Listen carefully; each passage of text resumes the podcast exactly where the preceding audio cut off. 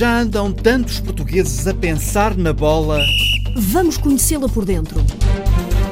Revelar como é que ela começou a rolar pelo chão. Ouvi-la rebentar. Saboreá-la enquanto lhe fazem as contas. E descobrimos com quem é que neste país se vai ou não à bola. Com quem eu não vou à bola? Ai, com tanta gente. Com quem é que tu não vais à bola, Natália? Quer que eu lhe diga? Com quem é que não vou à bola? Olha, muitas vezes com o governo. Eu já não bato bem da bola, quanto mais ir à bola. Com o governo não, não, e então com esse que lá está. E com isso é que, é que não, não vou à bola nem um bocadinho. Normalmente eu vou à bola com toda a gente, de uma maneira ou de outra. O nosso país há coisas lindas e é o melhor país para se poder morar. Oh, vagabunda, a estrada não é só tua. Olha para ali, vai a mostrar o calhambeque. Ele é o jaguar. Só neste país, só neste país, só neste país, só neste país. Só neste país. Gosto muito do meu Benfica, mas o meu país até me arrepia só falar nisso. Só ver o nosso país a ser representado. Não é nada disso, ó oh, senhor árbitro, tenha paciência. E dizia, ó oh, Benny, ó pá, tu meste, tu anda. Era assim que a Susana gritava nos jogos do filho Benny na União de Leiria, há 11 anos. A mãe e o filho relataram à repórter Ana Isabel Costa como era a vida em família à volta da bola. Era muito pequenito, mas era muito aguerrido já com, com o futebol. E, a bola sempre fez parte das brincadeiras de Benny. E tinha aquela coisa de, jogar a bola e jogar a bola e jogar a bola. A prenda do pai, aos 4 anos, tornou a brincadeira numa prática desportiva regular e arrastou a mãe, Susana, para o futebol. Eu sempre quis jogar futebol, já jogava no bairro onde vivia e o meu pai decidiu dar-me uma prenda que foi inscrever-me no Leiria, com 4 anos. Foi um treininho de captação de início da época que o Leiria costuma fazer. Uh, pronto, e foi convidado a ficar uh, e, pronto, e, e, lá ia, comecei eu nesta, nesta vida de ir para os treinos todos os dias às seis e meia, duas vezes por semana, depois das aulas. O apoio materno nem sempre foi uma vantagem. Ela estava sempre a gritar, gritava sempre muito alto e houve um, um dia que eu disse, ou te calas ou paro de jogar. E ela deve ter ficado muito envergonhada e nunca mais gritou. Foi remédio santo. Susana Silvano reconhece que teve dificuldades em dominar os impulsos. Chegava ao dia dos jogos e os jogos eram de facto muito empolgantes porque os pais todos começavam a puxar pela equipa e tal. E eu, eu, sem, eu sem saber o que é que era futebol, que ainda hoje tenho alguma dificuldade em ver o fora de jogo, que na altura então não sabia sequer o que, é que era uma falta aquilo desplotava-se logo o berro a dizer não é nada disso, ó oh, árbitro, tenha paciência. E dizia, ó oh, Benny, papá, tu meste, tu anda. E até que ele disse-me, deu-me a resposta eh, e parou um jogo. Parou de jogar com a bola, olhou para trás e diz: Ó oh, mãe, ou te calas ou eu não, não jogo mais. E eu, de facto, nessa altura percebi de repente percebi tudo. O que é que eu tenho andado aqui a fazer? Então eu tenho andado aqui a meter uma pressão no miúdo. Ele vai jogar já com esta pressão. Já passaram 11 anos desde este episódio.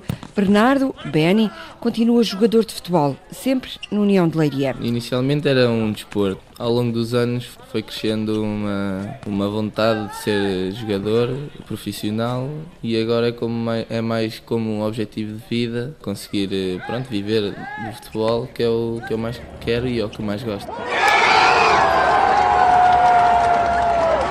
A mãe continua ligada ao clube. Neste momento já é a coordenação geral. E hoje é Susana Silvano que tem que pôr limites a alguns pais. Os pais, sim senhor, que devem colaborar uh, uh, com uh, a estrutura, mas que há limites. Fizemos umas lonas em que diz eu dentro de campo tenho que obedecer ao meu treinador. E depois temos, eh, mandei, eh, eh, portanto, pedi para fazer uma lona grande em que coloco não esqueça e depois embaixo, e é um jogo de crianças, o jogo é deles, isto não é, não é o campeonato do mundo. É difícil controlar o empolgamento quando se pensa que se tem um Cristiano Ronaldo em potência, mas vale a pena ouvir mãe e filho sobre o que isso faz aos miúdos que só querem jogar à bola. Isso é muito é mau, é muito mau para um jogador está sempre com a pressão. Não é só a pressão do jogo, ainda mais a pressão dos pais, e isso não é nada positivo para um jogador, ainda mais tiver 10 ou 12 anos, é, não faz sentido nenhum, é uma parvoíce. Apesar de tudo, eu compreendo, porque já, também já fui muito ansiosa, porque nós queremos o êxito deles e gostamos, e então quando eles têm, demonstram algum talento, mais ainda, mas temos que baixar eh, a fasquia, porque depois destruímos-lo. Muitas crianças que entram cheias de talento e que há pais que destroem, eh, destroem o, o, o percurso dos filhos porque depois a parte psicológica não aguenta não, eles não conseguem, não conseguem evoluir, não conseguem, eh, não vão tranquilos, não vão relaxados. E isso, assim, não é fácil.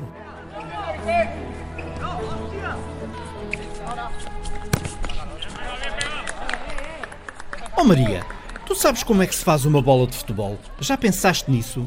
Olha, é como se fosse um bolo, por camadas. Foi o que um professor de Química da Universidade de Aveiro explicou ao Miguel Bastos, mas o Miguel foi ouvir primeiro as perguntas dos miúdos. Um chute sem hipótese para o guarda-redes! Seja grande ou pequeno, quando um jogador avança para a bola, só pensa no gol.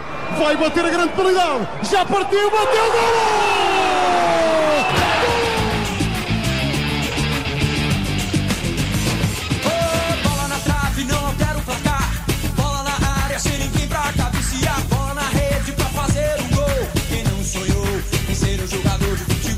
Quando alguém adora futebol, costuma-se dizer que só pensa na bola, mas será que quem vai à bola, quem joga a bola, pensa mesmo na bola? Hoje vamos olhar para uma bola de futebol com olhos de ver. Como é que ela é feita? Procuramos saber junto de quem passa os dias a jogar à bola. Reunimos um grupo de crianças da Escola Básica da Glória, em Aveiro. Será que elas têm alguma ideia? Sabes como é que é feita uma bola de futebol? Plástico por fora e depois tem lá ar dentro. E tu sabes como é que é feita? Não. É com esponja, borracha e com água lá dentro. São feitas de, de uma espécie de pele, cabedal, por fora e por dentro mete-se ar. Estas crianças estarão longe ou perto da bola, da forma como ela é feita? Responde Paulo Ribeiro Claro, professor e investigador da Universidade de Aveiro. Os meninos andaram perto uh, em algumas coisas, uh, andaram longe quando puseram espuma e água dentro das bolas, porque efetivamente elas são normalmente cheias com ar. Mas quando dizem que elas são feitas de plástico, não estão muito longe, porque as bolas hoje em dia já abandonaram, uh, já abandonaram o couro como material, que era o material original, portanto já há muitos anos, desde os anos 70 do século passado, que as bolas são construídas com base em polímeros. Polímeros diversos e os polímeros são essencialmente plásticos. Uma bola de futebol é como um bombom com várias camadas. Primeira camada. Existe uma câmara de ar que é normalmente constituída por borracha sintética hoje em dia. A câmara de ar, lá está, que está cheia de ar. A segunda camada determina o comportamento da bola em campo. Por cima dessa câmara de ar eh, há normalmente eh, uma, um conjunto de coberturas que são eh, baseadas em polímeros dos chamados poliamidas ou poliésteres. E estes são os mais importantes porque vão determinar a, a forma como a bola salta e como se comporta uh, perante, perante a pancada, ao fim e ao cabo, o pontapé. Chegados à terceira camada, entramos na fase de acabamentos. Uma terceira camada, que é normalmente baseada em polímeros de poliuretano, que essas sim têm mais a ver com a forma como ela vai definir, digamos, a resistência ao ar. Uh, também é aquela que dá o aspecto final à bola, eh, onde são, é, é sobre essa camada que são normalmente colocadas as, as pinturas, as decorações da bola.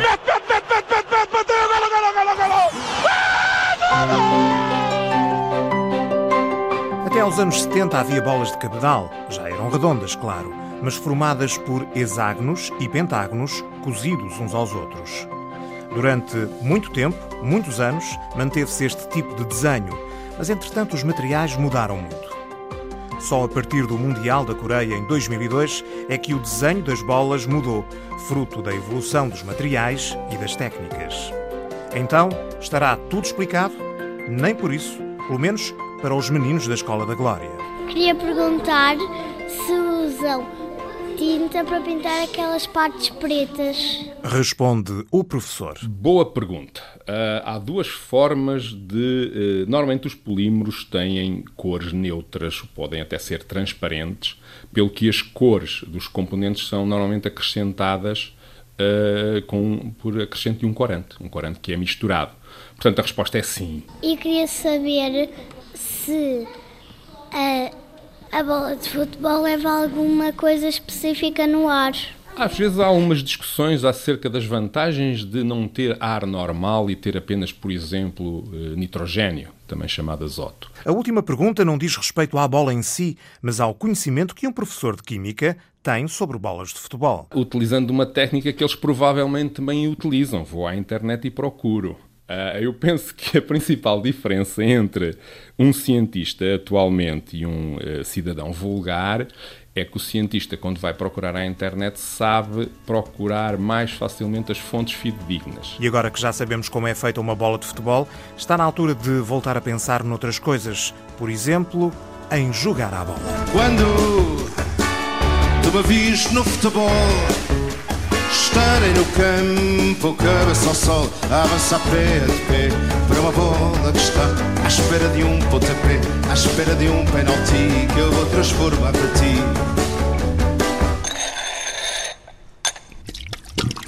Há bolas que não podem levar pontapés. Pronto, ok. 2 0 Áustria. Exatamente. 2 0 Áustria. No Instituto Superior Técnico em Lisboa, a repórter Sandra Henriques vestiu uma bata, calçou luvas, pôs uns óculos para proteger os olhos. Então, mas isso tudo para quê? Para conhecer uma técnica especial para fazer bolas de sabão. Estamos no Laboratório de Química Física do Instituto Superior Técnico em Lisboa. Antes de tomarmos nota da receita de bolas de sabão, ouvimos as três vozes que nos acompanham nos próximos minutos. O meu nome é Vasco Bonifácio, sou investigadora do Centro de Química Física em Molecular, aqui do Instituto Superior Técnico. O professor trouxe dois alunos de doutoramento. Tiago Palmeira, que investiga na área dos fluorenos e da fluorescência e fosforescência. E David Conceição. Estou a trabalhar no laboratório de fotoquímica de superfícies, portanto consiste na preparação de materiais fotoativos para determinada uh, aplicação fotoquímica, portanto dispositivos fotovoltaicos, uh, eletroquímicos, etc. E por que é que os investigadores aceitaram fazer uma experiência com bolas de sabão, que é de nível básico, para um só neste país. Isto são, é uma boa maneira de trazer também a química lá para casa, para os, para os mais novos, para os pais, próprios professores. A verdade é que as bolas de sabão também têm aplicação prática na área da medicina, diz o investigador sénior Vasco Bonifácio. Trabalham com sistemas micelares que são usados para a libertação controlada de fármacos. Por exemplo, aqui nós te temos a água e apenas água, e os, e os surfatantes, mas nós podemos também fazer um, um, carregamento, digamos assim, dessas pequenas gotículas, que nós chamamos micelas, com fármacos e, portanto, li, também se chamam lipossomas, depende da composição química que nós desejarmos e, portanto, é possível fazer, ter outras aplicações. A receita básica para fazer bolas de sabão em casa é fácil, conta Tiago Palmeira. Neste caso estamos a usar shampoo de bebê, misturamos com água e basicamente basta só superar, molhar, superar e conseguimos ter as, as bolhas de sabão. Para fazer bolas coloridas, basta acrescentar corante à receita. E para as bolas durarem mais tempo, pode juntar-se glicerina ou açúcar. É que o tempo de vida normal é muito curto. Isto acontece por causa da gravidade. A bolha é constituída maioritariamente por água, que está presa, digamos, por estes tensioativos. A gravidade vai puxando a água para o fundo da bolha e ela vai ficando, vai enfraquecendo, vai ficando mais fina na parte superior até o momento em que ela rebenta. Este teste já foi feito no espaço por um astronauta alemão. Foi um concurso que houve na Alemanha de escolas do ensino secundário em que propunham experiências para serem feitas no espaço. E, portanto, esta ganhou e ele levou estes materiais, portanto, levou um detergente e é engraçado que no espaço as bolas vivem três vezes mais tempo do que na Terra. Por não haver a, a gravidade. Não há a gravidade e, portanto, a, a, a camada da bolha de sabão é muito mais estável e é tão estável que ele, com um alfinete, conseguiu furar a bolha várias vezes e ela não rebentou. Mas vamos à experiência. Primeiro temos todos que vestir uma bata branca, calçar luvas de borracha e pôr óculos de plástico para proteger os olhos. E o que é que se vai fazer, David Conceição? Pensámos o seguinte: fazer bolhas de sabão uh, iria ser extremamente chato. Então, bem, vamos rebentar com isto. Foi basicamente aquilo que pensámos. Então, um de, um, uma das maneiras para fazermos, que temos para fazer bolhas de sabão sem ser pela via tradicional, portanto, usando o shampoo normal em água, é uh, realmente usarmos a eletrólise da água. A eletrólise da água é um processo que, como o próprio nome indica, precisa de um elétrodo e de um eletrólito. Neste caso, o eletrólito vai ser a água, que, por ação da eletricidade, se vai dissociar em H2 e em O2, portanto, hidrogênio e oxigênio molecular por ação da chama. Eles, quando recombinam, isto gera aqui uma explosão que acho que é engraçada até para, até para ouvirmos aqui todos, para as pessoas lá em casa também poderem, poderem ouvir. Para isso é preciso um recipiente de vidro com água e sulfato de sódio tapado com uma rolha de cortiça.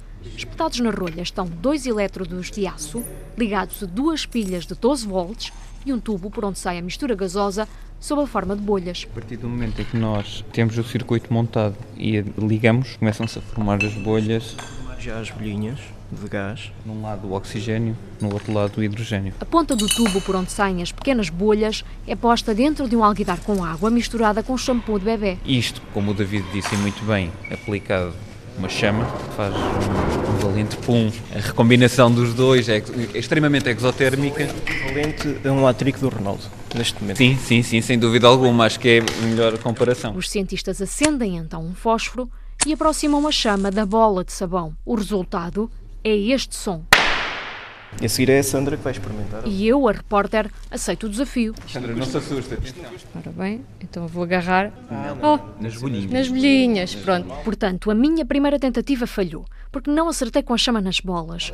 Segunda tentativa. Pronto, ok. Os dois da Áustria. Exatamente. Dois da Áustria. E é então que, mais uma vez, o desporto se cruza com a ciência. Já que estamos a falar de bolas, existem outro tipo de bolas, que é o caso, por exemplo, do fulereno, que é um, um composto que tem 60 átomos de carbono e que também tem o nome de futeboleno, portanto é a bola de futebol dos químicos, digamos assim, que é uma molécula que foi descoberta já há bastantes anos e que até levou à atribuição do Prémio Nobel da Química em 1996 a três cientistas, um deles, o Sir Harold Croto, que faleceu até agora recentemente. O futeboleno, que foi descoberto quando se aqueceram folhas de grafite, que se encontra nos lábios de carvão, tem exatamente o mesmo número de faces de uma bola de futebol. Tem 20 hexágonos e 12 pentágonos. E, portanto, e é também uma molécula que nós estudamos aqui no nosso laboratório, que tem umas propriedades muito interessantes.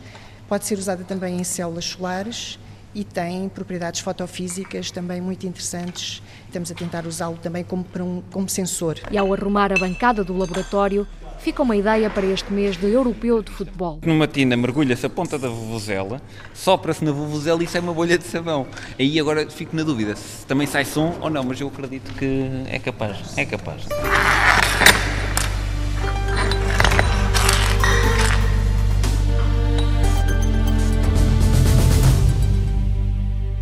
E a bola do Manel, a da canção? O Manel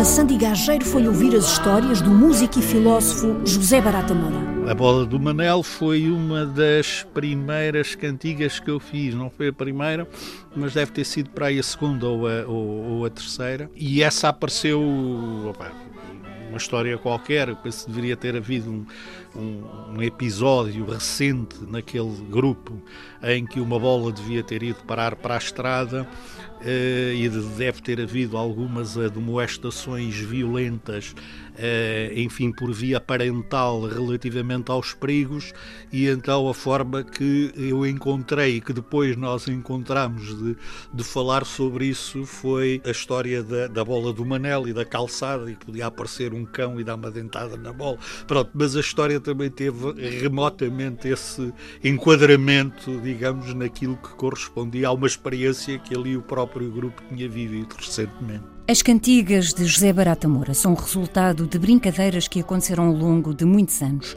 Um método baseado em diálogo com crianças, sem trabalho de laboratório ou de secretária, nem preocupações pedagógicas. Para lhe dar uma ideia, se para isto não ficar tão, tão abstrato, sei lá, uma cantiga, olha, por exemplo, uma cantiga como a Cidade do Penteado. É? E a minha filha eh, Rita apareceu-me com um desenho na escola, da escola e em que ela me disse: Olha, pai, está aqui uma casa que parece mesmo que é uma casa que tem um risco ao meio. porque era o desenho do telhado. E é evidente que a partir daí a conversa saiu, porque é que o risco não havia de ser ao meio ou ao lado, ou porque é que a, casa não havia de ser careca ou ter o telhado aos caracóis. Quer dizer, pronto, não era propositado, mas era muito aproveitado, digamos, no sentido de tirar de dentro da, da, das conversas uh, alguma coisa que depois se pudesse prolongar. Podia dar para desenhos, podia dar para representações, podia dar para prolongamentos das histórias, uh, digamos, foi sempre um pouco uh, nessa dinâmica que eu pensei, que eu pensei estas, estas coisas. A cidade do penteado onde as casas, para variar, têm cabelo e não telhado. E esse trabalho para a infância de José Barata Moura surge no fim dos anos 60.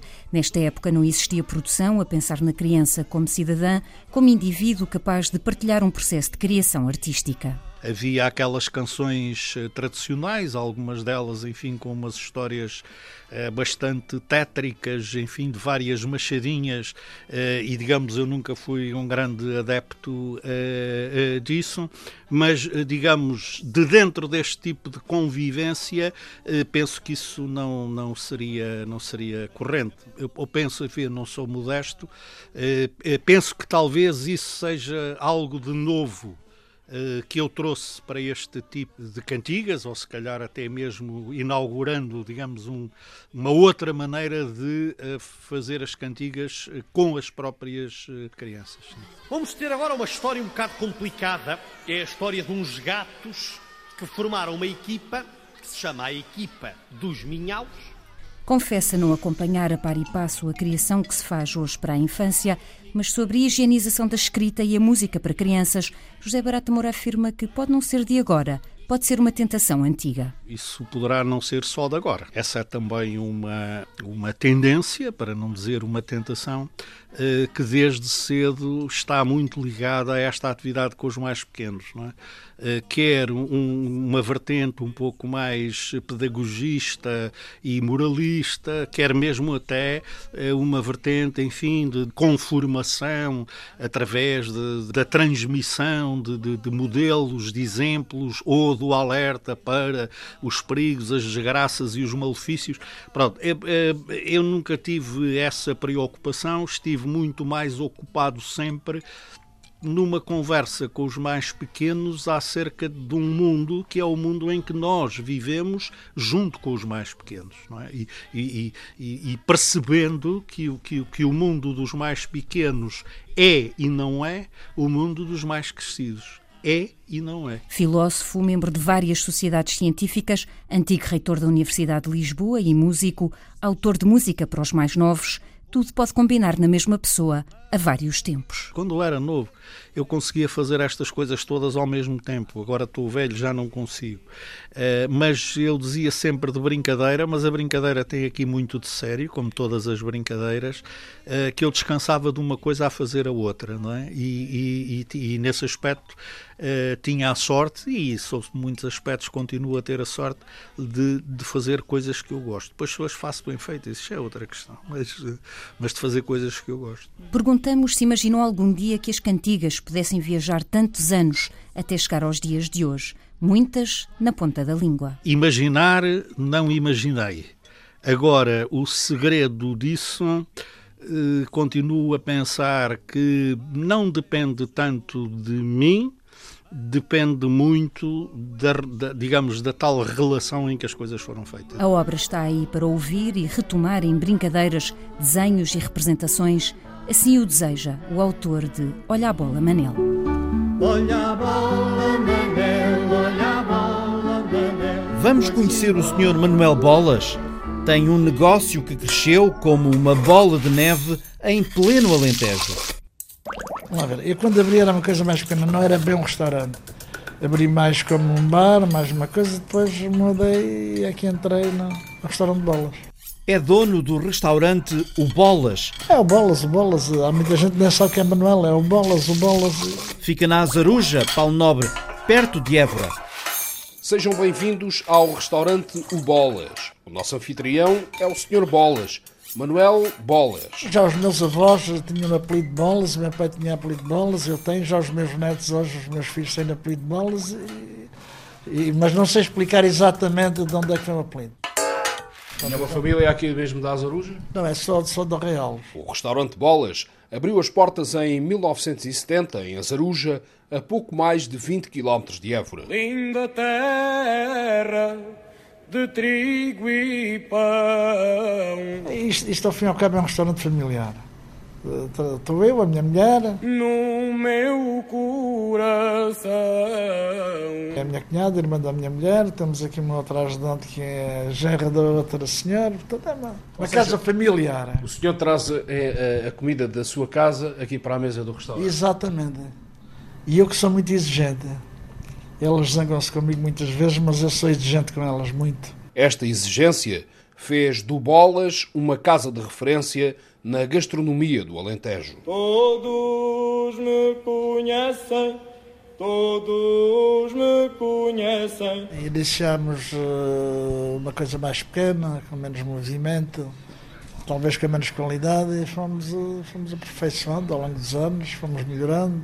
E, e acho que as coisas resultaram. E até, até agora, nestes, nestes últimos anos, que se apregou muito a crise, que se apregou muitas dificuldades, e tem sido os melhores anos para mim. E Alentejo. Eu tento que seja o melhor. Uh, acho que há necessidade de, de, de, qualidade, de qualidade e qualidade. Todos queriam ter tão belo imagem. A qualidade, diz Manuel Bolas, foi crescendo no restaurante proporcionalmente à própria qualidade dos produtos do Alentejo. Quando eu abri há 35 anos, nem os vinhos, nem nem os produtos alentejanos, o queijo, os pais, os presuntos, não havia a qualidade que existe hoje. Depois começou a haver mais essa preocupação em uh, trazer à mesa os pratos regionais, uh, que era coisa que se calhar no Alentejo nem sequer fazia sentido, Sim. as pessoas comiam isso em casa, não é? Sim, exatamente, não havia e hoje o Alentejo também não tinha tanta procura como tem hoje. Os últimos, se calhar, 15, 20 anos, ou nem tanto, comecei a notar que, que havia mais, eh, mais procura, a procura de mais qualidade e até nos vinhos e em tudo, hoje, hoje procura-se muita qualidade. Tão desejada, casas singelas de branco caiada. O restaurante O Bolas tem no cardápio parte da cultura gastronómica do Alentejo. Oferecemos, por exemplo, a sopa de tomate na altura de verão, no inverno a sopa de poejas, é para as caldeiradas de borrego, borrego assado no forno, uma certo prato, agora nesta altura do ano, cozido de grão alentejano, que é maravilhoso, as migas de espargas, as migas de tomate, na, na, na altura própria do tomate, e sucessivamente. Lindo cantinho desta pátria.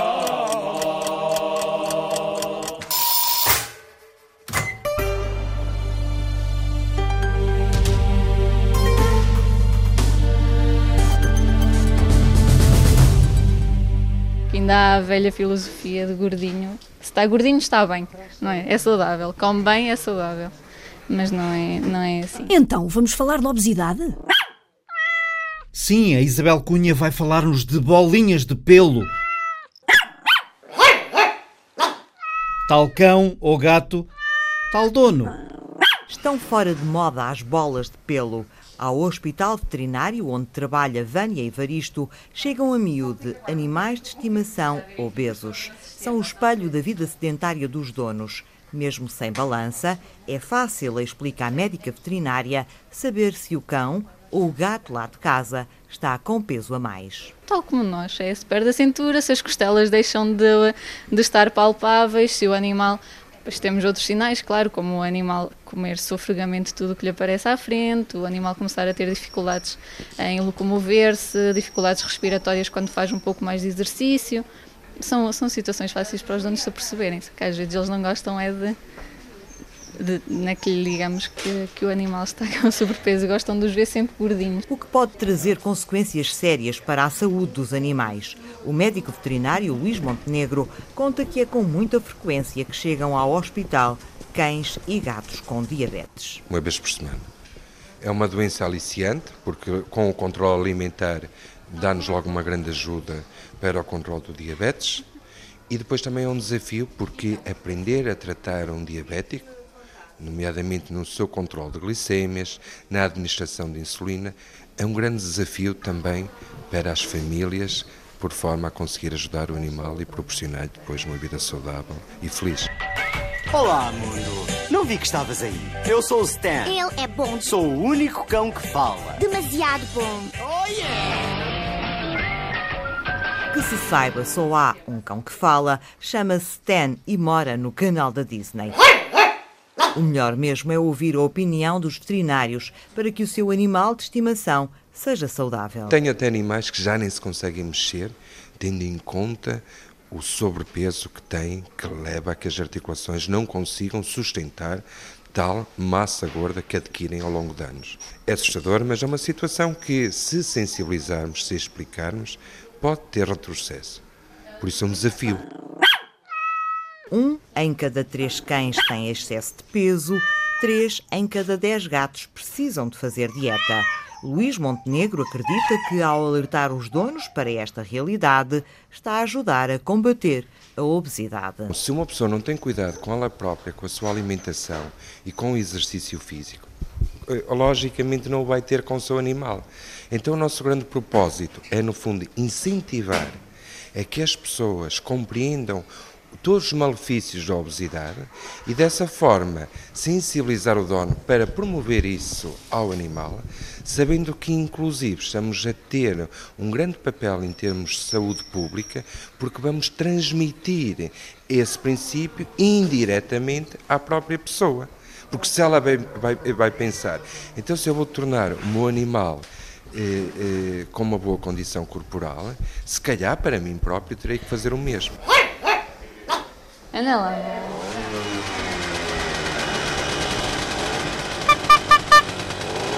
Onde é que vamos? Vamos com a Rita Fernandes ter com o Sr. Duílio, ou melhor, o Sr. Cascão. Ele anda na moto em Lisboa a vender bolas de gelado. Não me engano que é um corneto de chocolate? Mais. Quanto é que é? Eu tenho que pagar 2,80. 2,40, que é um solé. Mas a Olivia quer. E o eucalipto? Só uma bolinha. Pode que ele come duas. Olha lá, tu portaste bem, portaste. Ah, então levas o gelado. Pronto. Ainda bem lá em cima, já vens mais por mim. Obrigado, meu amigo. Só uma coisa, está delicioso. Estamos no Parque Eduardo VII, mesmo à porta da estufa fria. Vai-se ouvindo uma buzina. Ai, tu não queres? Chega e as pessoas vêm. Já sabem que são os lados do seu cascão. Já sabem que soube o que é que isto. Ora, aí está, amigo. Aqui está, todos os dias, o senhor do Bílio Cascão. Ele vende gelados. Quem passa pelo Cascão, o Cascão dos gelados, quer um gelado com todos os sabores, mas claro. Todo. Olha, lembra aquela senhora. Chocolate, palmilha, morango e limão. Todos. Olha que ficas enganado com o mais pequeno. Olha que depois quando vier já não há. Tem 80 anos de idade, mais de 40 como vendedor ambulante. À volta de 40 anos. 40, 40. Ah, para aí 36 anos estou eu aqui só. Eu comecei a vender gelados com a mala aqui pelo parque. Agora estou reformado, eu era motorista de longo curso. Dei cabo do cabedal, hein? não pensei lá que isto foi só gelados, que isto foi tudo mar de rosas, está a ventar. Trabalhava muito? De noite e dia, os, motoristas. E agora Esta vida cansa de vender gelados? Cansa. Puxa muito pela cabeça. Nós aqui temos que fazer contas muito rápidas. Ora são dois dedos, dois daqueles, um destes. Ora dois, três, quatro, portanto dois, e dois, quatro, cinco, cinco e oitenta. Vocês têm que pedir um de cada vez, não, não vos entendo. Fica aqui de que horas a que horas? Ora, cheguei aqui, era meio-dia, portanto só lá para as sete horas é que vou embora. Chego a casa lá para a volta das oito. O que é que vocês querem, meus amores? Digam lá. Peraí, peraí. Quer chocolate? O meu pai chocolate e morango. Está tudo bem? Está tudo bem? Mamãe está aqui. Você vai comer um destes. Vai-lhe dar, vai dar até o meio-dia. Da manhã. Da manhã. Noutro ponto da cidade de Lisboa, na Alameda Dom Afonso Henriques, está a Dona Lourdes e a geladaria Serra Nevada. Oh, toda a gente me conhece. A Dona Lourdes dos gelados. Eu já cá estou há, 50, e- há 51 anos. Ele nasceu cá, nasceu cá o irmão, por isso eu vim para aqui novinha. E agora já estou velha. Todas as qualidades de gelado eu sei fazer, qualquer qualidade. Mas o que tem a ver o Sr. Cascão e a Dona Lourdes? Ora pois, É a Dona Lourdes e a geladaria Serra Nevada que fornece os gelados ao Sr. Duílio. Sou muito amigo deles. E aquilo somos como famílias. Aquilo é? somos ah, bastante amigos. Não há único defeito a pôr-lhe. E quantas vezes por semana é que vai lá buscar gelado? Vou lá quase, vou todos os dias. E quais são os gelados que se vendem melhor? Estes da Olá ou os da Dona Lourdes? Vendo muito gelado estes. Da Dona Lourdes? Da Dona Lourdes. Vendo muito gelado aqui. E era capaz, se tivesse mais, era capaz de vender mais. Quanto é que custa esse? Custa 2 euros. Há 3 anos que era este preço. Eu não aumentou. Como é que estão a correr as vendas? Mal, muito mal. De ano para ano cada vez baixa mais. Não há dinheiro, as pessoas passam. Não. O dinheiro não chega para tudo. Ah, isto não é bens de primeira necessidade. Olha, vai-se ganhando nós aqui para o pãozinho de cada dia. As vendas não são muito famosas, mas os gelados da Dona Lourdes, vendidos pelo Sr. Duílio, esses são. Só, só uma coisa, está delicioso. A geladaria Serra Nevada tem mais de 60 anos e vende bolas de gelado com segredos que já passaram por três gerações. Tá, tudo na cabeça, mas também está escrito. E onde é que está guardada? Está lá dentro. Não conseguimos arrancar o segredo da receita ao marido da Dona Lourdes, mas acompanhámos a confecção do gelado. Então o que é que juntou aí? Tanto açúcar, as claras, o estabilizante e a água já com limão. Lá estou a partir os ovos, já pus o açúcar. Quantos ovos? São 15 ovos para cada sabor. Na geladaria da Dona Lourdes fazem-se os gelados. Na estufa fria, o senhor do Willio continua a vendê-los. És enganado com o mais pequeno. Eu estou a avisá-lo. Claro. Então você vai pagar um euro por aquele. Não leva um terço destes. Eu não gosto de enganar as pessoas. Obrigada. Obrigado, no inverno, o que é que faz? Também vende gelados? No inverno vou para a província. Olha, devo lá ir para a semana. Para onde? Vai para onde? Traz os montes. Estou lá entretida, tenho lá que fazer, tenho lá umas propriedades. No inverno não há gelados para ninguém. Neste negócio, quem manda é a meteorologia. O senhor do Willio vai para a terra e a geladaria da Dona Lourdes também fecha as portas. Era, se tiver frio, a venda é muito fraca. Vende-se meio dúzia de gelados e ou, ou se vender. Nós, quando é mesmo no inverno, a loja fecha. Sem sol, ninguém come gelado. Olha, eu, eu comi o ano todo.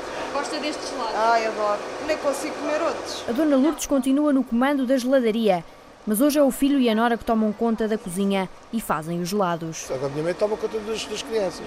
É um verdadeiro mas verdadeiro negócio de família. Eu vim para os, gelados, para os gelados nos braços da minha mãe quando tinha um guia. A partir para aí dos 10, 12 anos comecei a aprender a fazer o gelado. Quanto à preferência dos clientes, não restam dúvidas de que as pessoas preferem os gelados artesanais. Há pessoas que vêm de Odivelas, vêm de Santo António dos Cavaleiros, de propósito para vir aqui mesmo ao gelado. Porque estes gelados já não se arranjam quase em lado nenhum. Enquanto um corneto, uma pessoa vai ao café, vai a qualquer lado e come. Um bom dia a minha mãe é capaz de vender 200 e tal gelados. Mais, se for preciso até capaz de vender mais. Depende. Um euro. Obrigada. Obrigado.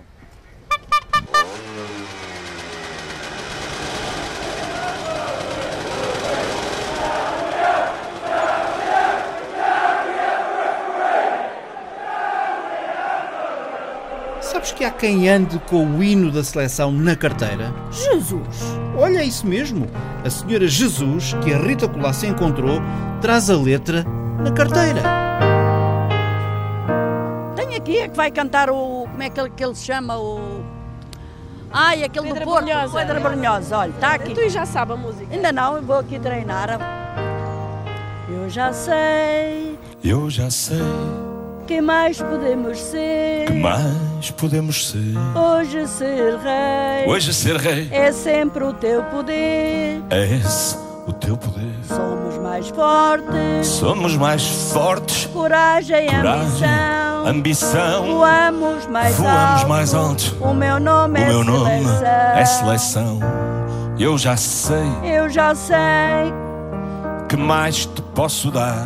posso dar A minha voz, a minha como voz. um rugido de mar.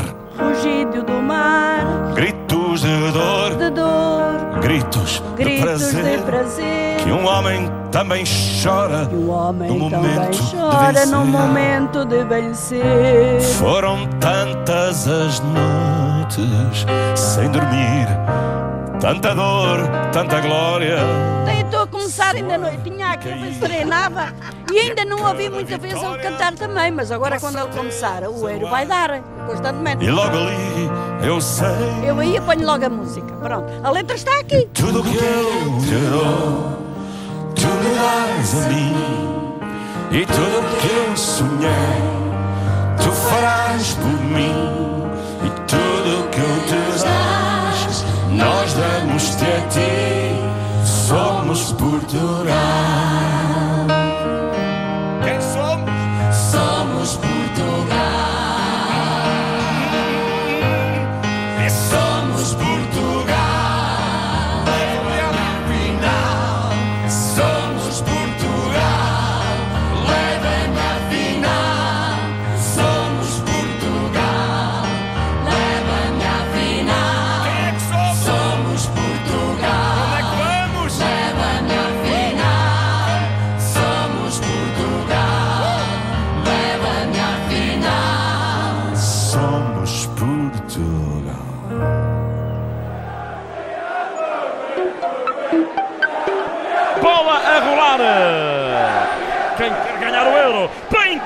frente. Muitas reportagens, muitos sons e histórias que não cabem no hora a hora dos noticiários. Muita rua, muitas histórias deste país. Os repórteres, a magia da rádio. Produção de Rita Colasso e Sandra Henriques. Sonoplastia de João Carrasco e Paulo Martins. Apresentação de José Guerreiro e Maria de São José. Olha o golo, olha o golo. Depois do meio-dia, todos os sábados, só neste país.